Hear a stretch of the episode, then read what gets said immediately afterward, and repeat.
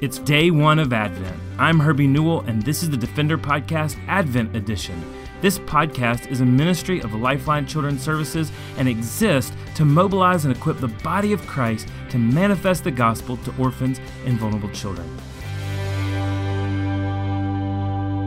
Well, today is day one of Advent, and we look at the need. Genesis 1:31 says, "And God saw everything that he had made, and behold, it was very good. And there was evening and there was morning, the sixth day." God created a perfect world, but knew in creating it because of his omniscience that Adam and Eve would fall. God fully powerful, chose the method of creating a perfect world, knowing sin would mar its perfection. He used his divine power to accomplish this in a mere six days by God's word, it was accomplished. God spoke and light appeared. God spoke and animals appeared. God spoke and went to the dirt of the ground and spit of his mouth, and man was formed. God, in his divine power, created a perfect world.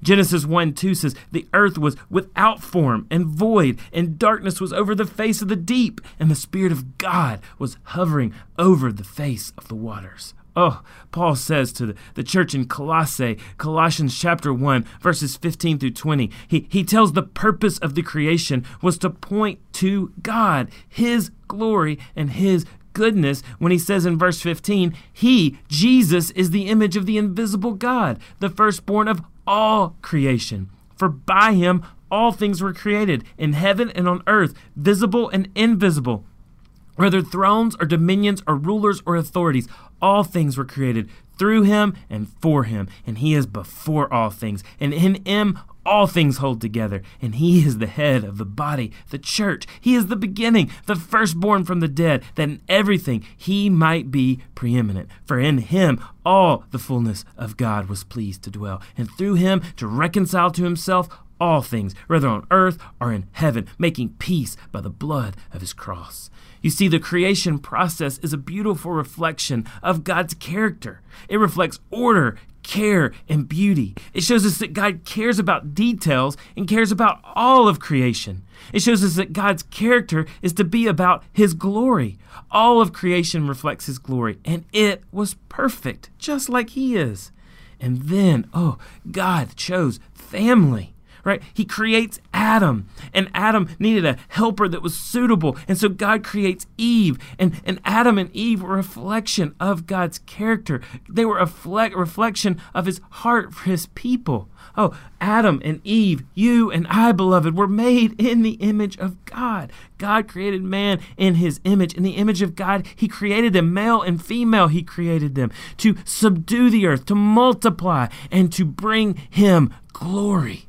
Oh, the creation process is beautiful because it reflects the character of God. Ecclesiastes 3:11 it says he has made everything beautiful in its time. Also, he has put eternity into man's heart, yet so that he cannot find out what God has done from the beginning to the end.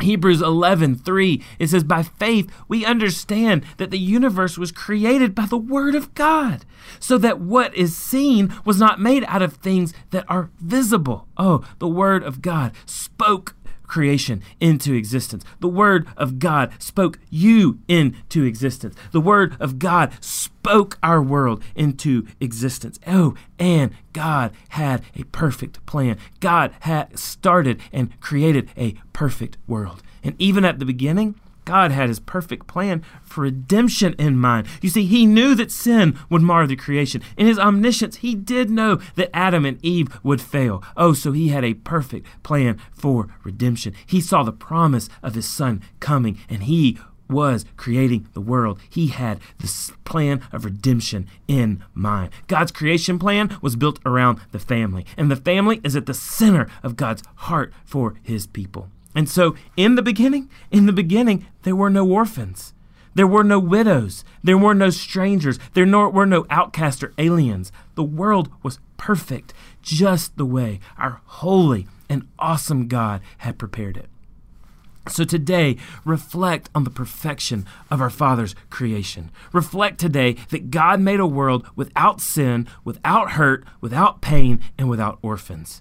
And begin to anticipate the day when the Lord will make everything right again, when God will put it all back together, where, we'll, where He will heal our land and take away the pollution of sin.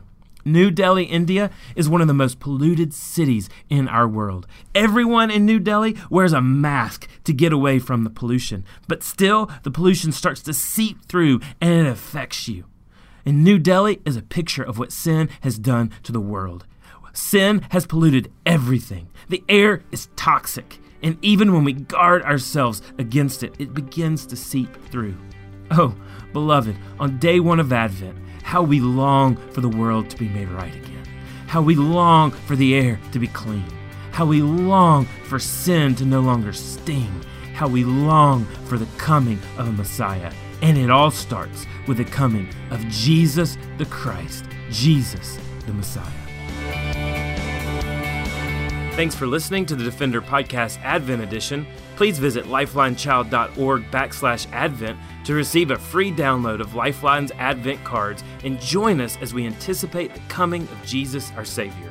For more information or to connect with me, please visit herbienewell.com. To partner with Lifeline, visit lifelinechild.org. Follow us on Twitter, Instagram, or Facebook by searching for Lifeline Child. You can email us directly at info at lifelinechild.org. Beloved, will you allow God to use the gospel through you this Christmas to impact the life of a child? Please contact us because we are here to defend the fatherless. We'll see you again tomorrow for the Defender Podcast Advent Edition.